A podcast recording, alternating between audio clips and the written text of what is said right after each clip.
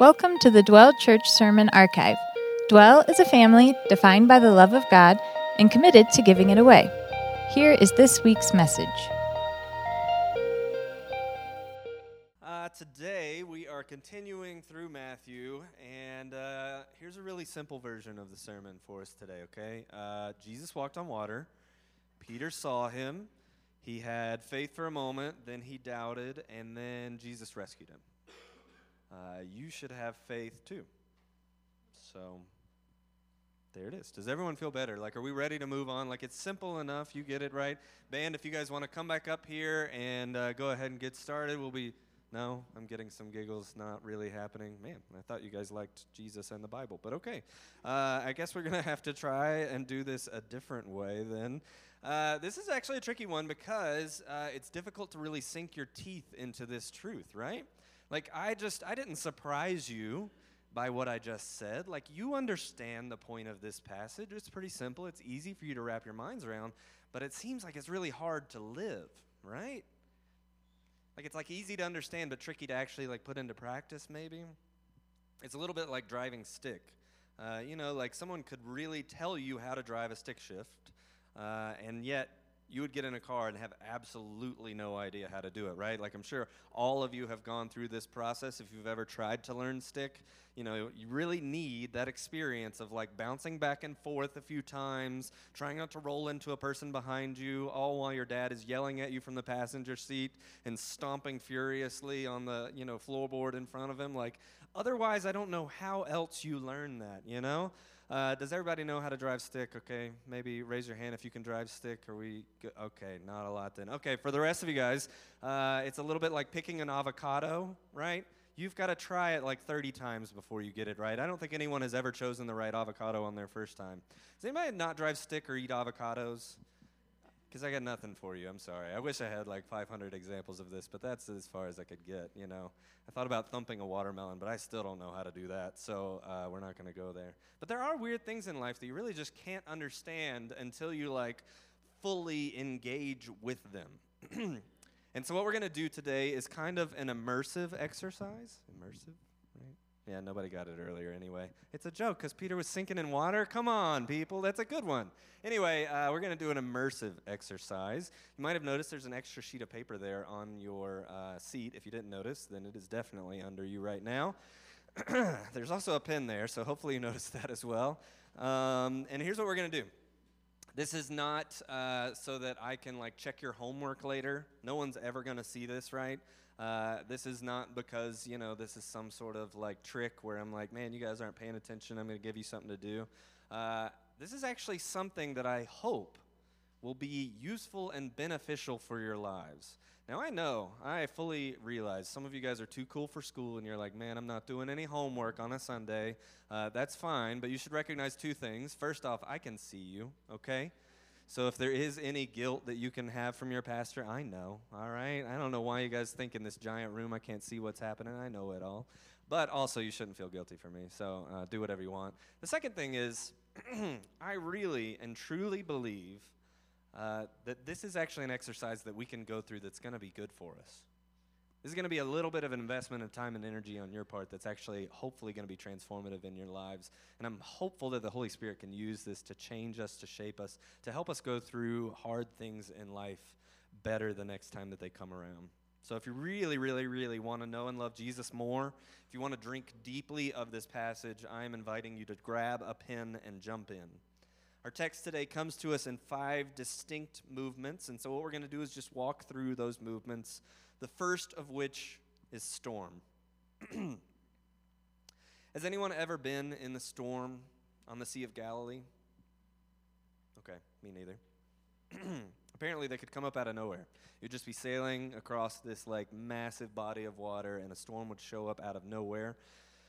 It would be very shocking to the disciples. I mean, this boat was basically like a 27 foot canoe, uh, probably a little bit wider, but still not very huge. Uh, and it says uh, that this was like sort of in the middle of the night. Uh, this watch would have been from 3 a.m. to 6 a.m. So you can imagine how terrified you would have been if you were just bobbing out there, and then all of a sudden this storm shows up, and you feel like you could capsize at any moment. Now, you may not have actually felt this, but if you've been in the Colorado mountains, uh, around this time of year and sort of early summer, man, storms can come up out of nowhere. One moment you're like, oh, this is nice. What a good day for a hike. And the next moment you're like, we're all going to die. What's going to happen, right? Now, I'm going to confess to you something, and I hope you don't think of me less uh, as a person and a pastor. Maybe some of you can't do that anymore, so I'm in a sweet spot right there, okay? Uh, this week, I was reading a book on the Old Testament, uh, on Proverbs, like their chapter on Proverbs. Uh, my eyes started to get heavy, okay? I had just done a, a 4.30 a.m. Uh, drive to the airport that day and I was uh, I had tacos in my belly. It was that siesta time in the afternoon, you know. Uh, my office is really comfortable now, which is pretty sweet, right? So uh, I decided, man, my eyes are too heavy. I'm going to switch to the audio version of Proverbs on my Bible app. Never a good idea. I was just gone until uh, only five minutes later, I'm sure uh, this thunderclap came out of nowhere. I don't know if you guys remember this storm like midweek, the one that just sort of showed up out of nowhere completely. And I thought that my boat was about to capsize. Like I woke up and was just like, what's happening? And I didn't know where I was for five minutes. Like I was just like completely out of my element. And that's the way that storms are sometimes. They just like sneak up on you. And I think that is why it is kind of the perfect metaphor for terrible and chaotic things that are happening in your life. Because here's the deal we're like living on this planet, and there's a lot that we can control, and there's a lot that we can do, and yet storms are just rolling around the planet, paying no mind to you and to me, and just going where they will, and sneaking up on us, surprising us, coming out of nowhere seemingly. And you have no way to control it. They don't care if it's the Rockies day, Rockies game, or uh, if you're on your bike, or if it's your wedding day. They just show up. Life hits us like that very often. It becomes sort of a perfect metaphor for it, right? Losing a job, losing a friend, cancer, depression, whatever it is, these are the storms in our life. These are moments when it feels like life itself is against us when it feels like the sky is dark and coming down upon us. And man, a storm at sea, particularly, you wouldn't even know what direction you were going anymore. I mean, especially back then, they didn't have the type of equipment that we had now. You couldn't see the stars to navigate. Everything was topsy turvy, everything was going nuts. And sometimes that's how we feel. You're minding your own business, not bothering anybody, and boom, a storm rolls in. It starts raining, something you thought was minor builds into something major, or even something that you saw coming from a long way away finally hits you. It's weird and beautiful how a surprise storm is one of the most relatable images in all of human experiences. We've all experienced this kind of thing. So, the question that I have for you right now, and I really want you to think, and I actually want you to write down on this sheet what is the storm in your own life right now? What is your own version of this kind of chaotic change that sneaks up on you? Maybe you saw it coming and it's just now landed in your lap. Uh, maybe it's hitting you. What is that storm right now? And I really want you to like think about this, okay? Uh, it doesn't have to be a big one. Don't be thinking about like, man, the worst thing that ever happened to you. But think there's probably something that is happening in your life right now that feels a little stormy, a little chaotic. And I want to invite you just to write that down on this sheet. Write down name that storm for just this moment. You're going to have to sort of keep this in your mind for the rest of our time today. And what we're going to do is not just experience that and this whole process for today, but hopefully build a little muscle memory to be able to wrap our minds around how to face storms in the future. So maybe you're looking at your storm right now and you're like, man, this really isn't a big deal. Like, I have like a little bit of interpersonal conflict with my boss at work or something like that. I am hopeful and prayerful. I've been prayerful all week that walking through this process today will actually help us to build some muscle memory so that we can be prepared for the next storm. Because at the end of the day, especially when you get a big one, especially when a big storm comes out of nowhere, man, we are almost never prepared for it. So take a second, write down what your storm is today. Uh, we're going to make a pact here in this room. Nobody's going to look over your shoulder, okay? You can write whatever it is. You're keeping this. This is not going to be a surprise twist where I'm going to take them and read them in front of everyone, okay? So, whatever your particular storm is, write that down right now. Is it in a relationship? Is it in your own body? Is it seemingly all in your head? That's okay. Sometimes those are the biggest, honestly. Is it some sort of anxiety or stress that you're facing? What is it?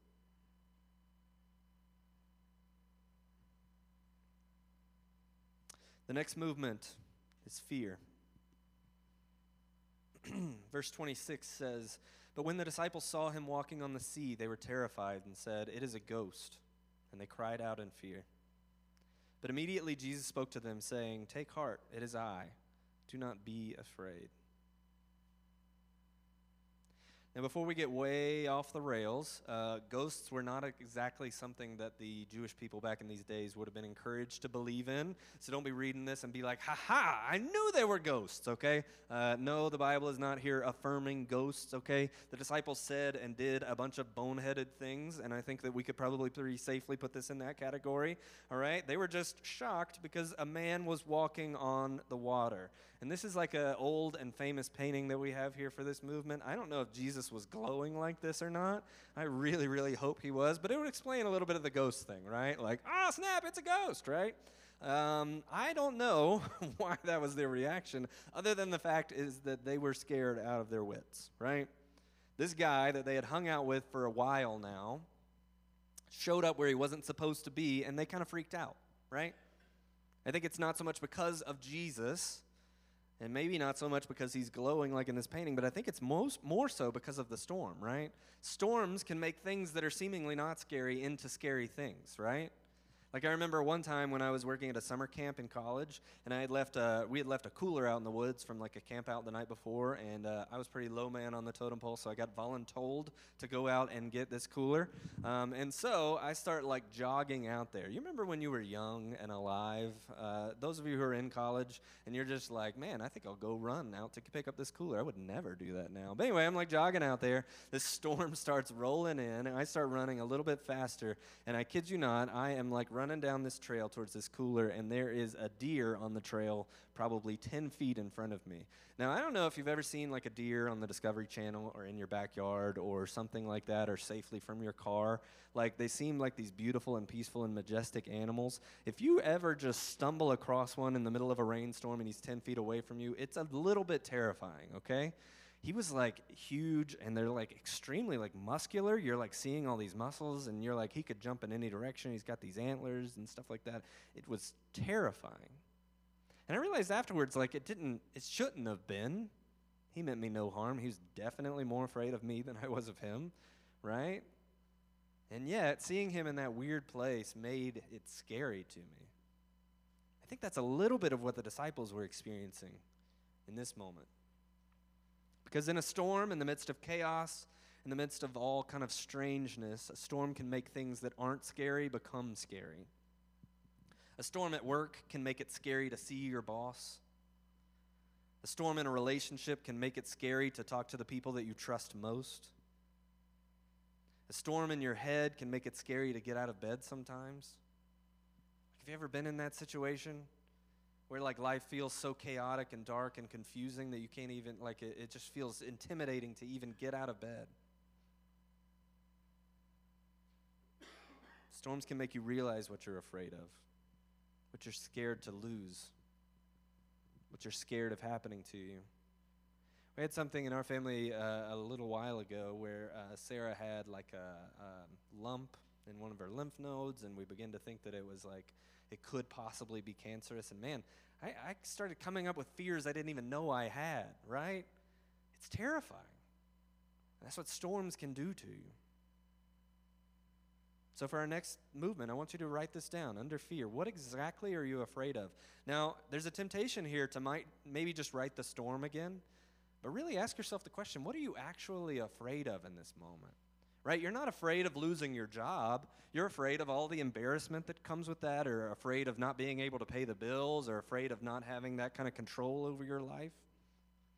You're not afraid of, you know, necessarily like losing some sort of like relationship. You're afraid of all of the emotional turmoil that that'll cause you, all the pain, all the heartbreak, all the feeling of loneliness. And so, what exactly are you afraid of in the storm that you are thinking about today? Name these fears. Bring them to light. what is it that keeps you up at night? What is it that you think of first thing when you wake up in the morning? What is it that you fear?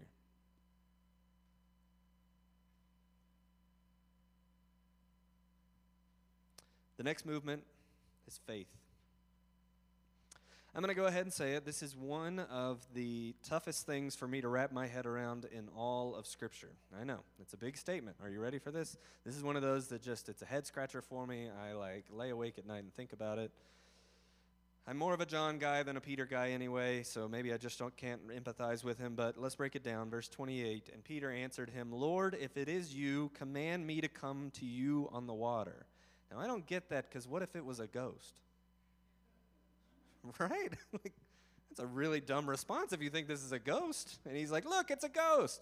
Jesus, also, if it's you, tell me to walk out there too, right? That doesn't make any sense. Also, why, when like Jesus was like doing the ascension thing, you know, he, he, dies, he comes back to life, and then he ascends into heaven, why wasn't Peter in that situation like, Jesus, if that's you, take me with you, right? Like, that's a weird thing. Like, why, even if it is Jesus, does he think like, oh, he's walking on water, he probably wants me to come out there too? We'll just give this a shot.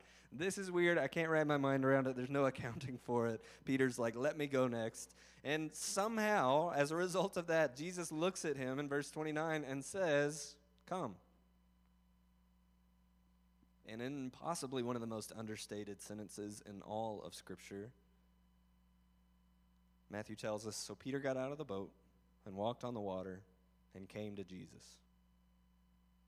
How crazy is that? How crazy. This is what faith truly looks like. Peter was like, Jesus, if you tell me to walk, I'll walk.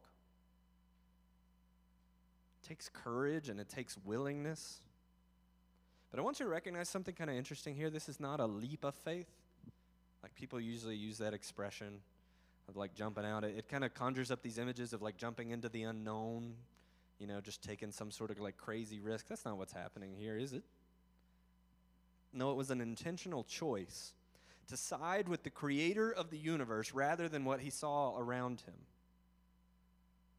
A choice, not a leap of insanity, right? You're deciding do you want to make a decision based on all of your own data, the information that you have of what you've seen about how the world works, or do you want to trust Jesus in what he's inviting you to do? It's a choice between those two things. He's not jumping into the unknown, he's not trying to walk on water by himself. He's trying to say, hey, I know that every other time I have walked on water, I have fallen straight to the bottom, but Jesus, if you tell me to, I will step out on this and trust and have faith that you're actually going to sustain me. That's what faith is. Or as the author of Hebrews puts it, it's the assurance of things hoped for, the conviction of things not seen. So it's looking at a situation and not just saying, well, I know what always happens whenever I face a situation like this. I've faced storms like this before. I know exactly how it ends, I know how this is going to go. No, it's instead saying, Jesus, I'm going to believe in you more than I believe my own eyes and what I see and what is happening around me. C.S. Lewis has this thought on miracles that's kind of like long and complex, but the gist of it is this For the God who set the rules of reality, it's not even breaking those rules to change them, right? He invented them. And sure, he decided to make water a liquid, but he could have made it a solid, and in this moment, he did. I know all of you third grade teachers are like, in its solid form, it's an ice. Anyway, I'm not talking about that right now, okay? Uh, just calm your jets a little bit. Now, He, God, can do this exact same thing in the storms that you and I face. See, that moment when we're too fixated on the reality of the situation as we see it, we're basing everything off of the data of everything that we've known before, right? And we're saying, hey, every time that this happens, this happens. And truth be told, that's not even like good scientific method, right? How much data do we really have? And how can we even really have good data when there is a God in control of the universe that loves us enough to send his son to die for us, and he's the same God that let this guy walk on water?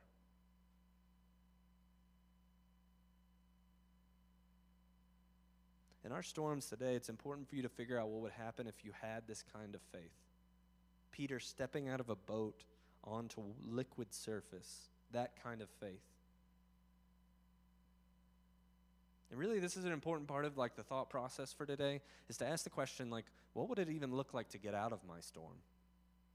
What am I even asking God to do? What do I want Jesus to do in this time? And here's what I'm going to ask you to do I'm going to ask you to write that down. What do you want Jesus to do? If God is asking something that would require some faith of you, what is it that He is asking you to do? Now, this is the hardest one to, to define, I think right? It's difficult to wrap our minds around it for two reasons. One, we don't want to put words in God's mouth, okay? So we're not doing that right now. We're not just like, oh, I think he wants me to kick this guy's behind, you know? Like, I'm going to take out my storm and fix it. I don't know if that's necessarily the case, okay? So don't put words in God's mouth right now, but really just ask yourself, like, what is it that I even want out of this situation? Because, man, sometimes like clarifying our, our hopes and our expectations before Jesus makes us realize like what we're even asking Him for. And when we do that, sometimes it shows us the faith that we need to get through this situation. Right? So, like, maybe you're having like some sort of conflict with one of your friends. You're in like relational troubles or something like that. What are you hoping for? Are you hoping that you guys can go back to being the same friends that you were before this happened? Are you hoping that you never have to see that person again? Those seem kind of like small hopes. A hope that would require some faith would be hoping that God could turn you into a better relationship for having gone through a storm like this together. That you might go into this situation as friends and you might come out as brothers that God could heal and forgive a wrong that seems so heinous it's impossible? What is that for you in your storm? Write it down. Something that would require faith that God could do. Maybe this is the end of the process for you, for some of you guys, because you just need to spend some time in prayer asking God to reveal that to you. Say, God, I've been trying to solve this storm on my own been trying to figure this out by myself. God, I want you to show me what it is that we could even have as a resolution to this. Admitting that you don't know and asking God to reveal that to you may be the step that you need to take today. Next is doubt. this happens in verse 30. But when he, Peter, saw the wind, he was afraid, and beginning to sink, he cried out, Lord, Save me. He got a little scared. He freaked out for a moment and almost drowned because of it.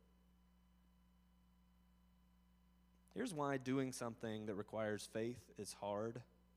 And if you've ever done something that requires a great amount of faith before, then you know that it might be easy at the beginning, but it's difficult to sustain for a long time, right? See, Peter was walking fine just for a few steps, right? He steps out, you know, it makes it sound like he's actually like upright on the water for a moment. And he starts walking. He looks over at the wind, sees all the chaos around him, sees all the reality around him, and he started to doubt. Now, notice two things here.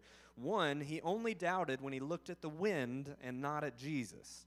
So Jesus is saying, like, hey, I'm presenting an alternate reality for you, one in which you can walk on water. And then Peter starts looking over here at the wind, and he's like, actually, no, life is chaos and I'm about to sink, right? So, like, taking his eyes off of Jesus, he starts to sort of like lose the focus of that. And second, this was based in time. Now, I want you to think about this as a story, right? This is a story when Peter walked on water. This is not the story of when Peter doubted. That is a moment, that is a season. He was walking, and then he doubted, and then he was rescued. We don't tell this as the story of Peter's failure. Now, uh, this uh, example is relevant because while you guys are watching me, I'm watching runners run by. I've l- noticed something today, by the way. Uh, the people who are worse at marathons wear longer shorts.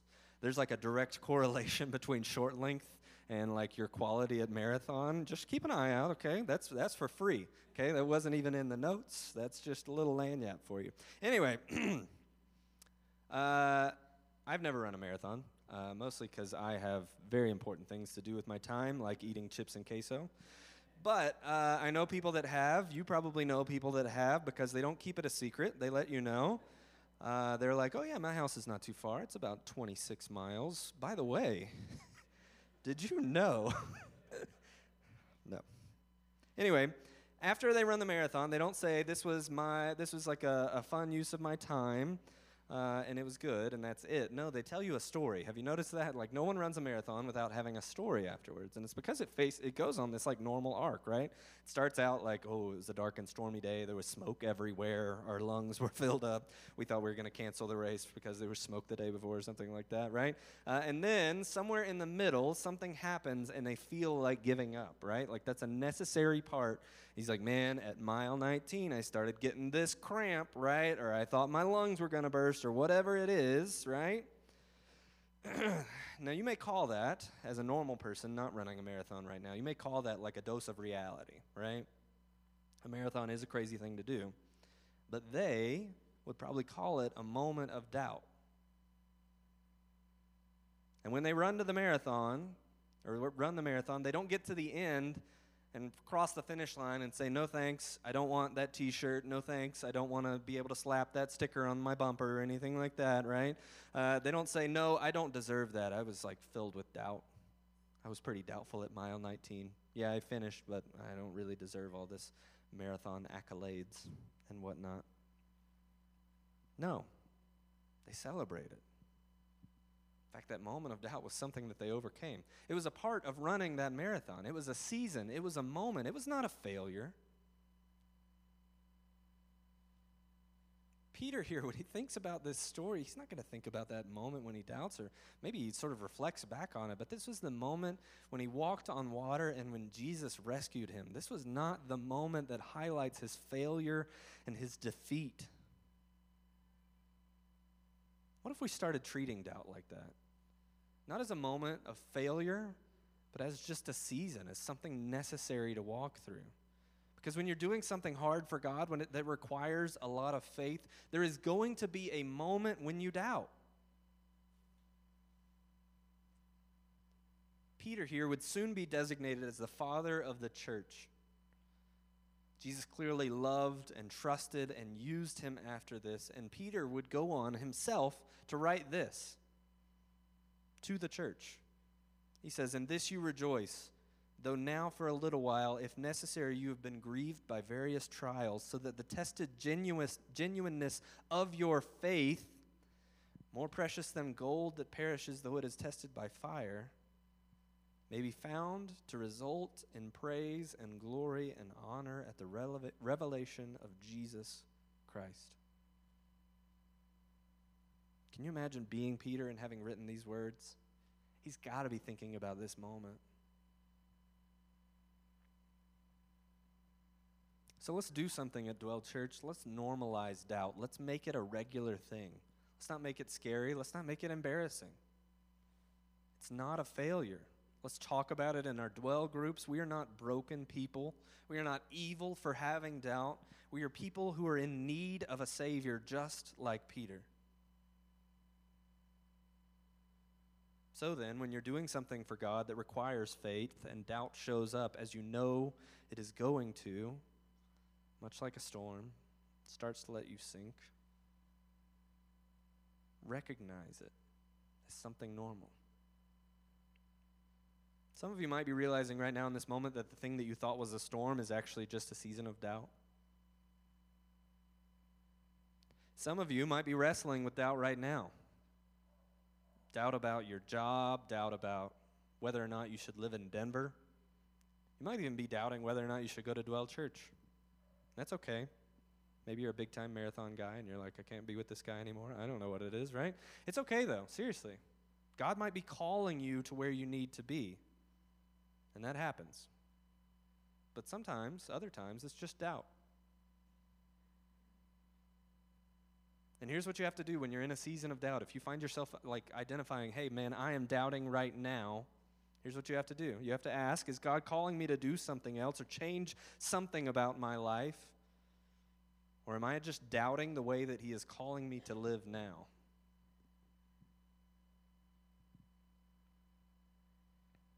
A great way to go about that is that if A, He is calling you to something else, He's not going to keep that a secret from you. He's not going to make you guess it. So if he's not calling you to something else, then maybe where you're at is where he has you to be.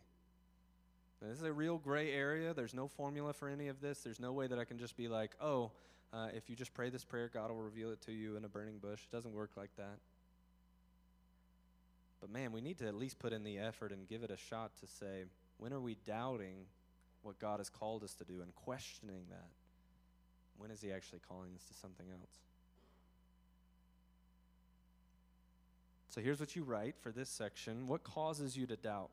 What makes you think that you won't make it through this storm? What is the biggest thing uh, that is causing you to question whether or not God is going to take you through this? What is it that makes you think that Jesus can't or won't take you through this storm and preserve you?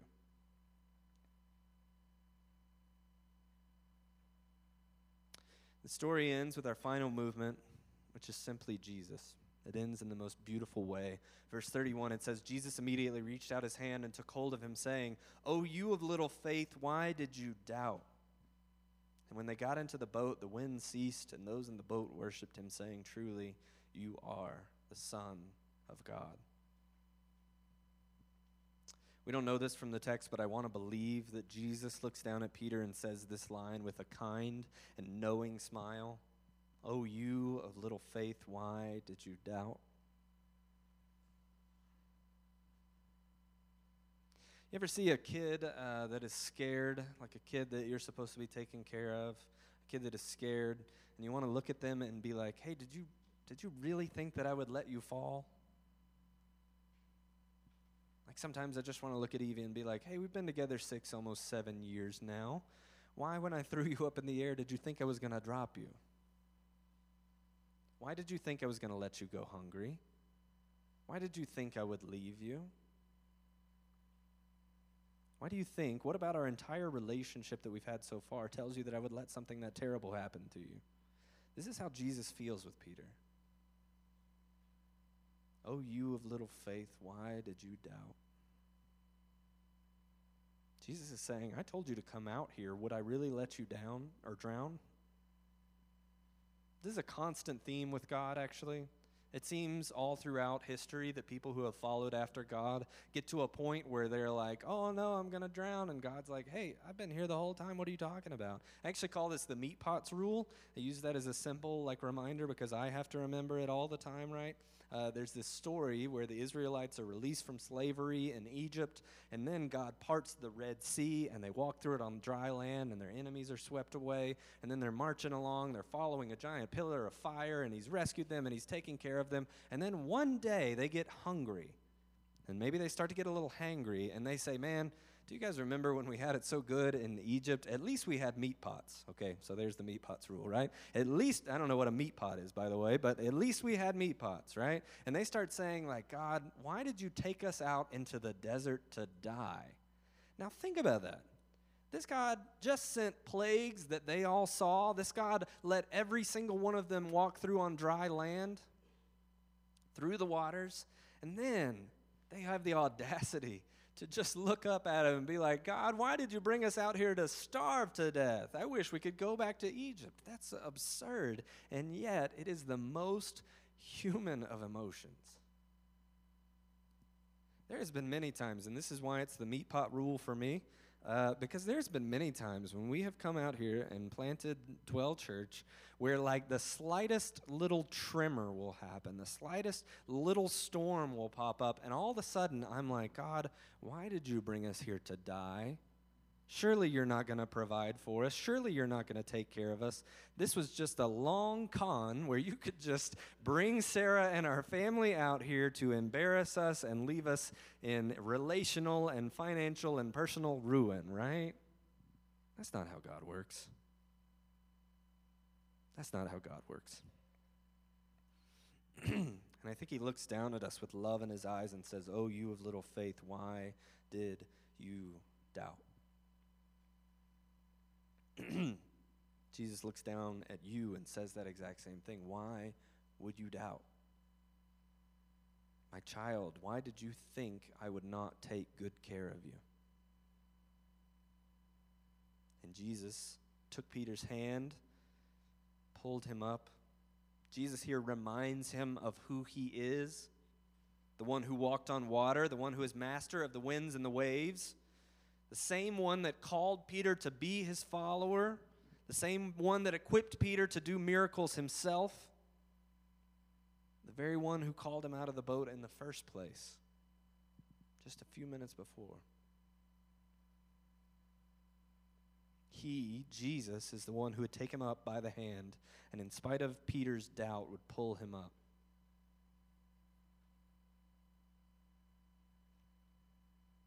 I believe that the God that we see in Scripture is consistent throughout all of history. I believe that that same God that was present with Peter in the midst of the storm and letting him walk to him on the water, that reached out his hand and pulled him up, is the same God. The same God who is with you today.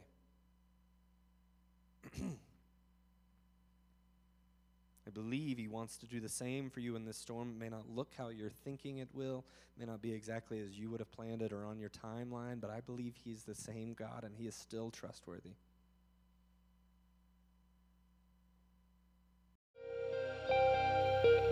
Thanks for listening.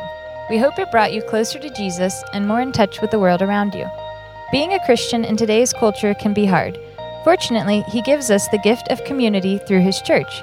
So we would love to invite you to join us for one of our Sunday morning gatherings or for one of our weekly small groups. All the details you need can be found on our website, dwelldenver.org.